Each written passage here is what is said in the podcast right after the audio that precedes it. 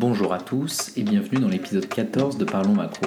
Nous allons parcourir ensemble pendant environ 20 minutes les nombreuses nouvelles qui ont affecté le marché tout au long de la semaine.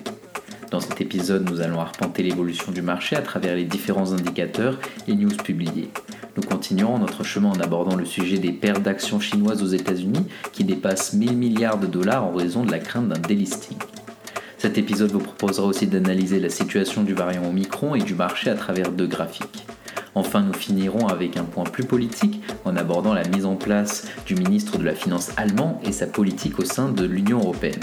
Finalement, nous ferons un tour d'horizon de plein de sujets qui ont fait vibrer la bourse tout au long de la semaine. Alors ouvrez bien vos oreilles parce que l'épisode 14 de Parlons Macro commence maintenant.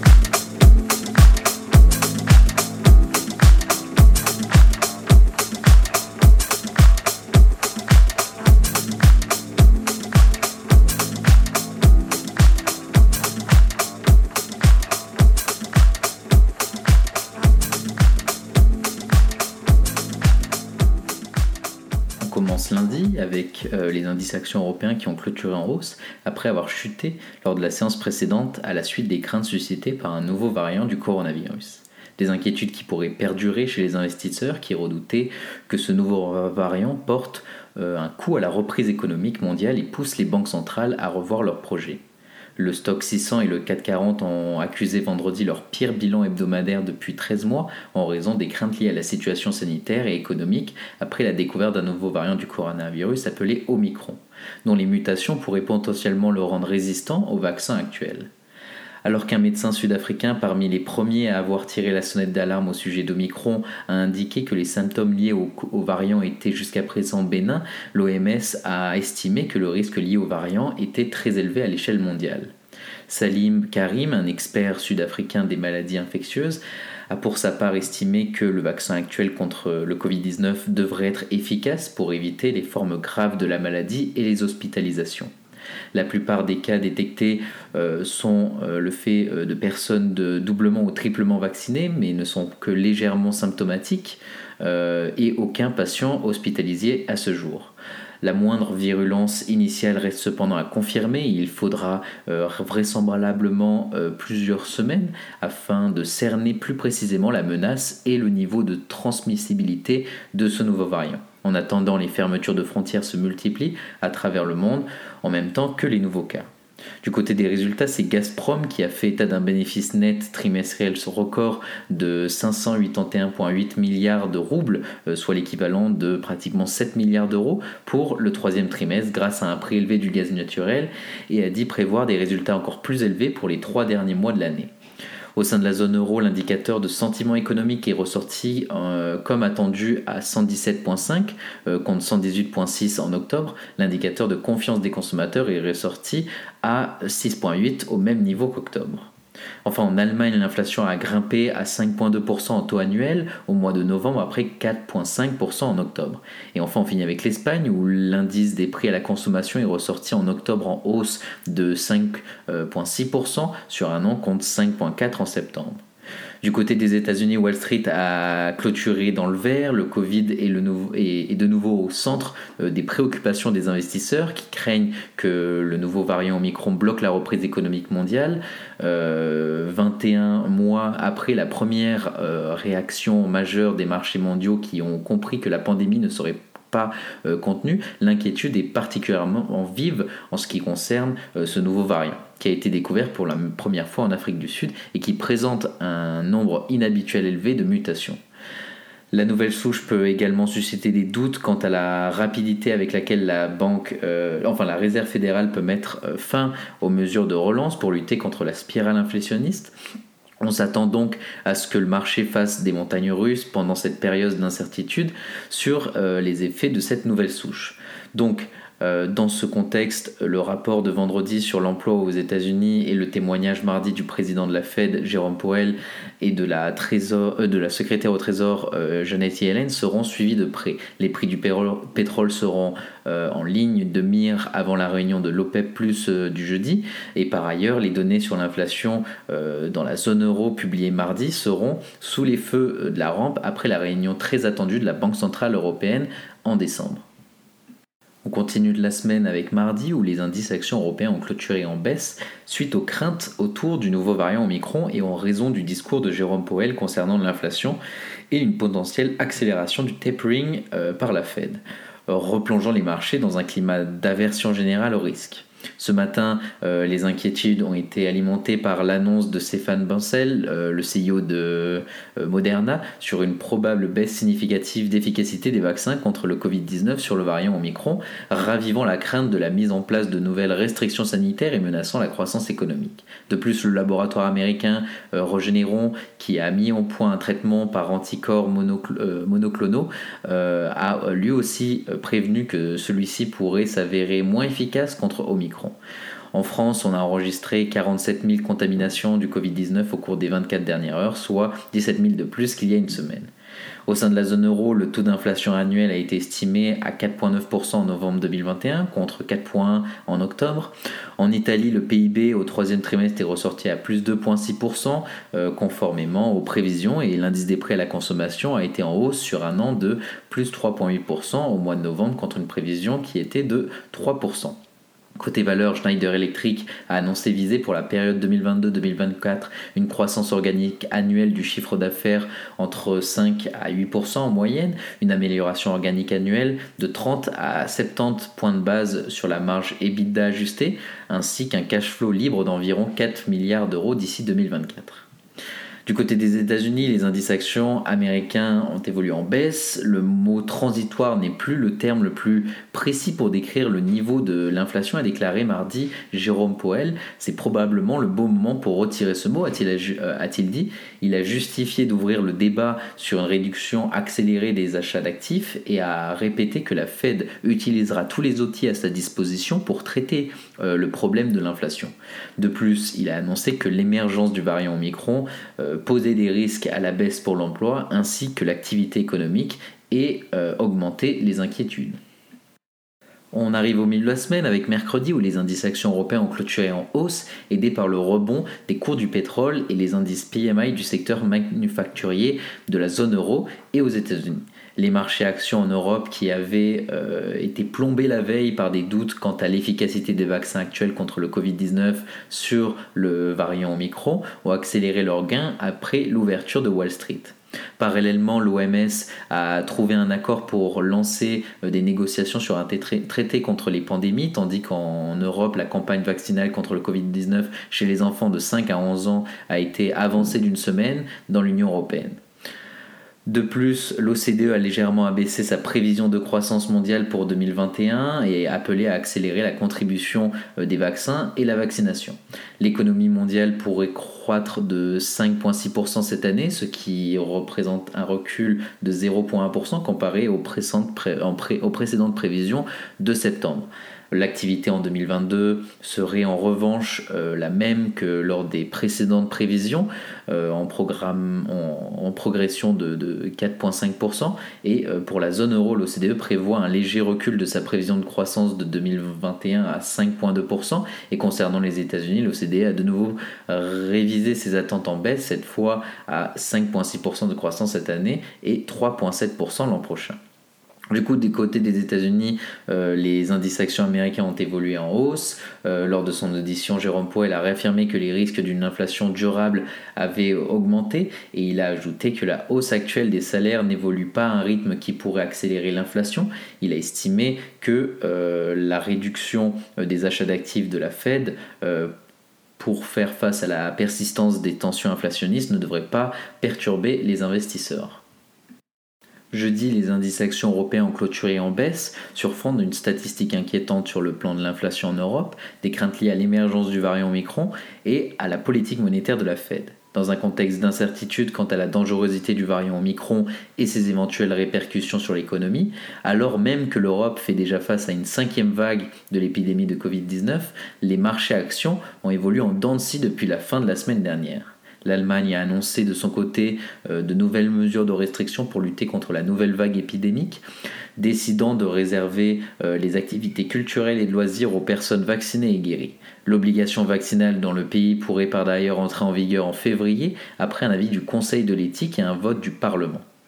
Dans un contexte d'accélération de l'inflation, les marchés se demandent notamment si les banques centrales seraient en mesure de déployer de nouvelles mesures de soutien en cas de forte perturbation économique. Du côté des États-Unis, les indices actions ont fini dans le vert malgré les incertitudes persistantes autour du variant Omicron et de l'inflation. Côté Fed, le vice-président de la Fed, Randall Carl, s'est déclaré favorable aux accélérations du tapering. De plus, le président de la Fed d'Atlanta a indiqué que la Fed devrait probablement mettre un terme à son QE en début du printemps si la forte croissance de l'économie américaine se poursuit et que l'inflation se maintient à un niveau élevé. Les cours du pétrole ont évolué aussi dans le vert, le WTI, le Brent ont monté de plus d'1%. L'OPEP et ses partenaires ont maintenu leur stratégie inchangée malgré la crainte d'une baisse de la demande liée à la découverte du variant Omicron, et les principaux producteurs de pétrole vont donc continuer d'augmenter leur offre de 400 000 barils par jour comme chaque mois depuis août. Au sein de la zone euro, en octobre 2021, le taux de chômage corrigé de la zone euro était de 7,3%. En octobre 2021, par rapport à septembre 2022, les prix à la production industrielle ont augmenté de 5,4% dans la zone et de 5% au sein de l'entièreté de l'Union européenne. Comme attendu, le taux de chômage est en recul en passant de 7,4% à 7,3%. Un an plus tôt, il faut rappeler qu'il était de 8,4%. On finit la semaine avec vendredi où les indices actions européens ont clôturé en baisse, lestés par les craintes sur l'évolution de la pandémie et des statistiques américaines mitigées. Concernant l'impact potentiel du variant Omicron, des scientifiques d'Afrique du Sud ont déclaré que les vaccins existants devraient encore offrir une protection contre les cas graves et les décès dus au Covid-19, alors que de nombreux pays ont renforcé les règles de circulation. La publication des données en demi-teinte sur l'emploi aux États-Unis n'a finalement pas suffi à ébranler les spéculations des investisseurs sur un resserrement anticipé de la politique monétaire de la Fed. James Bullard a réaffirmé sa position en plaidant pour un durcissement de la politique monétaire de la Banque centrale américaine. Selon lui, de plus en plus de membres de l'institution sont favorables à l'idée d'accélérer le tapering. Du côté en Europe, la BCE pourrait dévoiler en décembre sa politique monétaire à court terme, compte tenu de l'incertitude accrue, a déclaré Christine Lagarde à Reuters. Elle a maintenu la position de la BCE selon laquelle la croissance des prix s'atténuerait d'elle-même et a réaffirmé que les taux d'intérêt ne devraient pas augmenter en 2022, mais que son programme d'achat d'urgence de 1,85 trilliard devrait prendre fin en mars prochain. Enfin, du côté des États-Unis, le taux de chômage est passé de 4,6% en octobre à 4,2% en novembre et les gains horaires ont augmenté de seulement 0,3%, ce qui est inférieur aux gains de 0,4% attendus.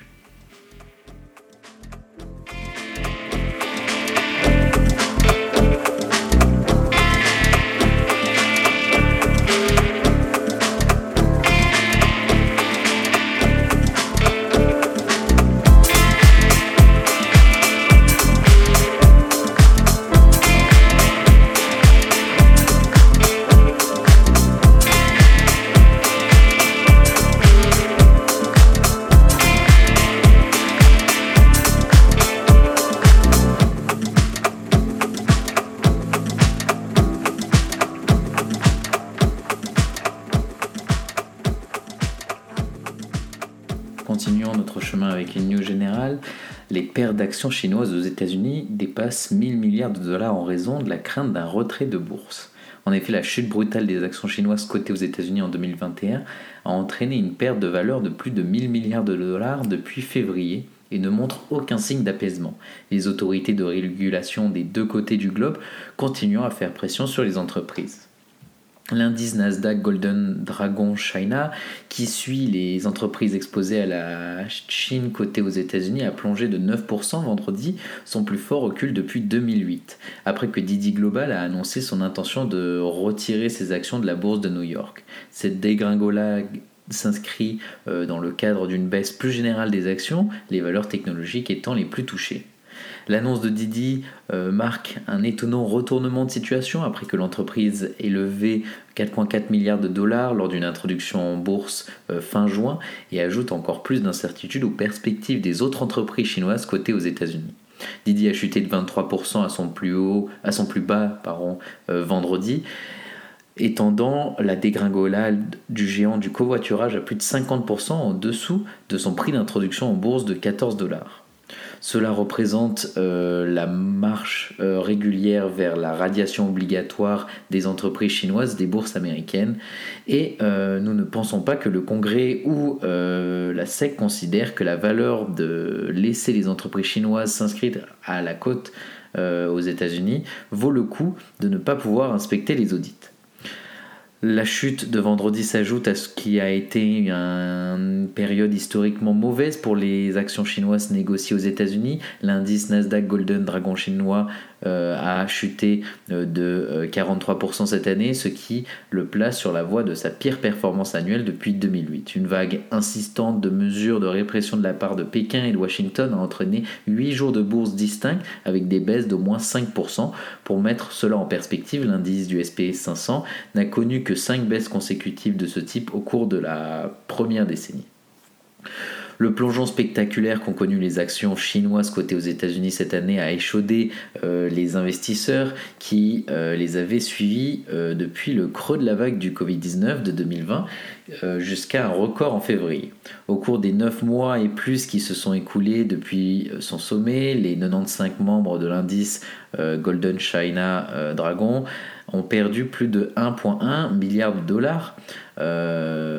en valeur combinée, en tête de ce plongeon Alibaba qui a vu sa capitalisation boursière chuter d'environ $430 milliards, soit près de 60%. Alors que les actions chinoises cotées aux États-Unis ont été malmenées cette année, un indice mondial des actions les plus exposées à la Chine a réussi à offrir aux investisseurs des rendements solides. L'indice MSCI World with China Exposure est en hausse d'environ 9% cette année, surpassant l'indice Golden Dragon China de plus de 50 points de pourcentage, soit le plus haut niveau depuis 2003 selon les données compilées par Bloomberg. Cette semaine, dans How Much Omicron Panics, Too Much Omicron Panics, on va faire une critique de la situation économique sous le joug du variant et analyser 2 phénomènes macroéconomiques à travers 2 graphiques. On commence par le premier. De nombreux Américains ont vu leurs restes de dinde et de salade d'ambroisie gâchés par la nouvelle de la chute d'un nouveau variant préoccupant du Covid, suivi de près par les marchés financiers et les portes de divers pays interdisant aux voyageurs de se rendre dans les hotposts de Omicron. Certaines personnes pourraient dire que cette réponse, panique d'abord, pose des questions ensuite, est malsaine. Mais Teresa Raffel suggère qu'il s'agit en fait d'un progrès par rapport à la façon dont de nombreux pays ont dormi aux autres stades d'une pandémie qui approche maintenant de son 2e malheureux anniversaire. Et jusqu'à présent, les précautions prises sont logiques, en particulier l'empressement à remodeler les vaccins pour les adapter à l'Omicron. Quant à la crainte qui nous a donné le plus d'indigestion, que l'Omicron annule 2 années de progrès dans la lutte contre le Covid, les maladies ne peuvent muter qu'à un certain point. Parfois elles deviennent moins mortelles, comme par exemple le rhume, et il est pourtant trop tôt pour dire que l'Omicron sera une version plus douce du Covid ou assez forte pour anéantir Delta. Mais il est aussi beaucoup trop tôt pour perdre tout ou même la plupart des espoirs. Cela ne doit pas nous empêcher de spéculer à tout va sur les répercussions économiques potentielles, dans la mesure où elle nuit l'activité, elle pourrait peser sur les prix, en particulier sur les matières premières comme le pétrole. Le supergroupe le moins populaire du monde, l'OPEP+, se réunit cette semaine avec toutes sortes de nouvelles raisons de limiter la production de pétrole, et les banques centrales pourraient avoir une excuse dans l'Omicron pour traîner les pieds sur le resserrement de leur politique. Et puis Mohamed El-Erian soutient que l'inflation est inévitable, alors que nous pourrions obtenir d'un ralentissement en Omicron, c'est la stagflation. Si la variante maintient des dockers et des chauffeurs routiers à la maison, cela pourrait faire augmenter les prix et aggraver l'inflation. Il est certain que Omicron a enflammé d'autres conditions préexistantes. Les théoriciens républicains de la conspiration ont utilisé le variant pour construire sous nos yeux de nouvelles cathédrales de paranoïa abrutissantes, et les amateurs de crypto se sont jetés sur une chose cryptographique appelée Omicron, soit par confusion, soit par recherche de ridicule. Morale de l'histoire, parfois il vaut mieux poser des questions dès le départ. On commence avec le premier graphique. Cette semaine, Jack Dorsey a un poste en moins et Twitter a un nouveau PDG. Compte tenu de la faiblesse du cours de l'action, Twitter, Parag Agrawal, n'a pas vraiment de grandes responsabilités à remplir. Et maintenant, il dispose d'un guide pratique sur certains ajustements faciles qui pourraient relancer la fortune de Twitter. Tout d'abord, il faut écouter les utilisateurs et donner la priorité aux fonctionnalités qui leur tiennent le plus à cœur, notamment la recherche par messagerie directe, l'amélioration des analyses et le bouton de modification du tweet tant convoité. Pour une raison quelconque, Twitter a ignoré les cris de ses plus grands adeptes. Il est temps que cela change. L'année a été en effet difficile pour Twitter. Lors de la semaine des analyses de la société en février, Dorsey a fait un grand discours promettant de doubler la vitesse de développement des fonctionnalités et fixant de nouveaux objectifs financiers à long terme. Mais Wall Street est devenu sceptique quant à la capacité de l'entreprise à réaliser des ambitions après une série de déceptions. La croissance des utilisateurs américains est faible, les utilisateurs actifs quotidiens monétisables de l'application de médias sociaux ont diminué au cours du trimestre de juin par rapport aux 3 mois précédents. Malgré l'avantage des Jeux Olympiques d'été à Tokyo, Twitter n'a pas non plus ajouté d'utilisateurs américains au cours des 3 mois qui se sont terminés en septembre par rapport au trimestre de juin. On passe maintenant sur le marché obligataire. Les obligations indexées sur l'inflation ne partagent guère la panique des experts face à un cauchemar inflationniste sans fin. Historiquement, les taux d'équilibre sont plus élevés pour les périodes plus longues que pour les périodes plus courtes, car les investisseurs prévoient de payer davantage pour des biens et des services dans un avenir loin. C'est ce que l'on constate lorsque l'on compare le point mort à 10 ans ou point mort à 2 ans entre 2010 et 2020, mais en 2021, le taux à 2 ans a dépassé le taux à 10 ans, ce qui montre que les investisseurs parient que l'inflation atteindra un pic au cours des 2 prochaines années, puis diminuera pendant les 8 prochaines années suivantes. Le président de la Réserve fédérale, Jérôme Powell, le dit dans son témoignage de routine devant le Congrès. Du coup, le marché obligataire reflète un autre malheur qui justifie la volonté de la Fed de tolérer les hausses de prix naissantes dans l'ensemble de l'économie avant de resserrer le crédit. Même après que le taux de chômage est baissé à 4,6%, après avoir atteint un sommet de près de 14% pendant la pandémie de Covid-19, l'année dernière, le taux de participation au marché du travail est toujours de 61%, bien en dessous du sommet de 63% atteint avant la pandémie, ce qui indique que près de 6 millions de personnes, soit l'équivalent du Marineland, ont quitté la population active et cessé de chercher un emploi.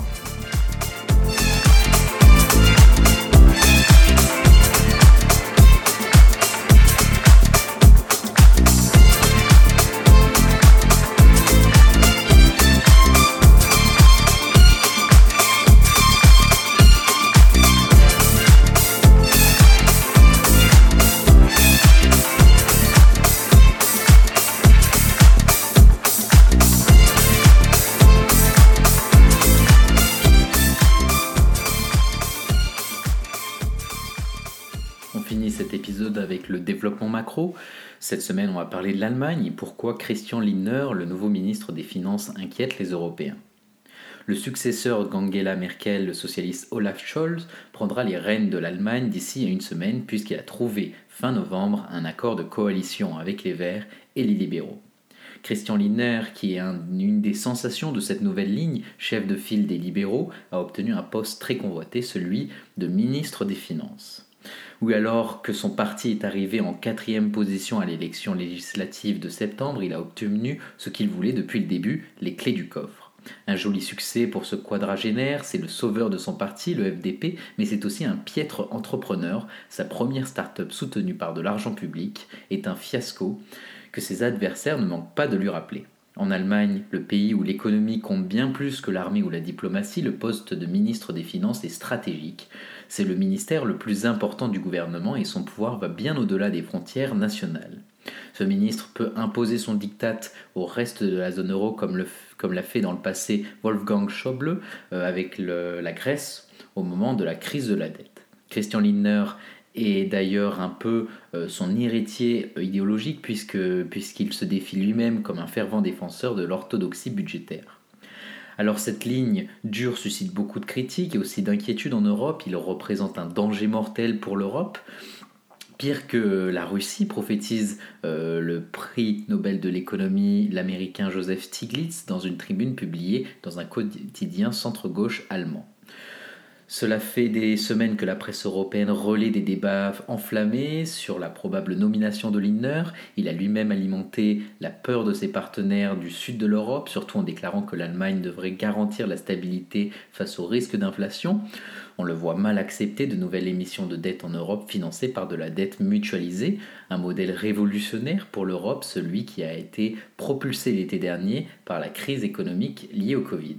Christian Lindner se dit favorable à l'application stricte du traité de Maastricht, donc avec un déficit public de 3% du PIB et un endettement à hauteur de 60% du PIB. Ces deux règles ont été mises en pause pendant la pandémie. La Commission européenne présentera dans les prochains mois une réforme de ce pacte de stabilité. Il est jugé inadapté pour promouvoir la croissance. Le débat promet d'être houleux entre le commissaire italien à l'économie clairement favorable à cet assouplissement.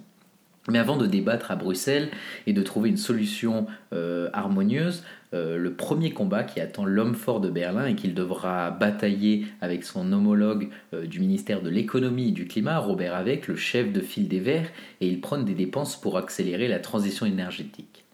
Rien non plus d'extravagant, les trois partis de la coalition se sont engagés à revenir aux freins budgétaires qui limitent l'endettement allemand à 0,35% du PIB. Ils devront donc tous les trois être rusés pour contrer la hausse probable des dépenses publiques.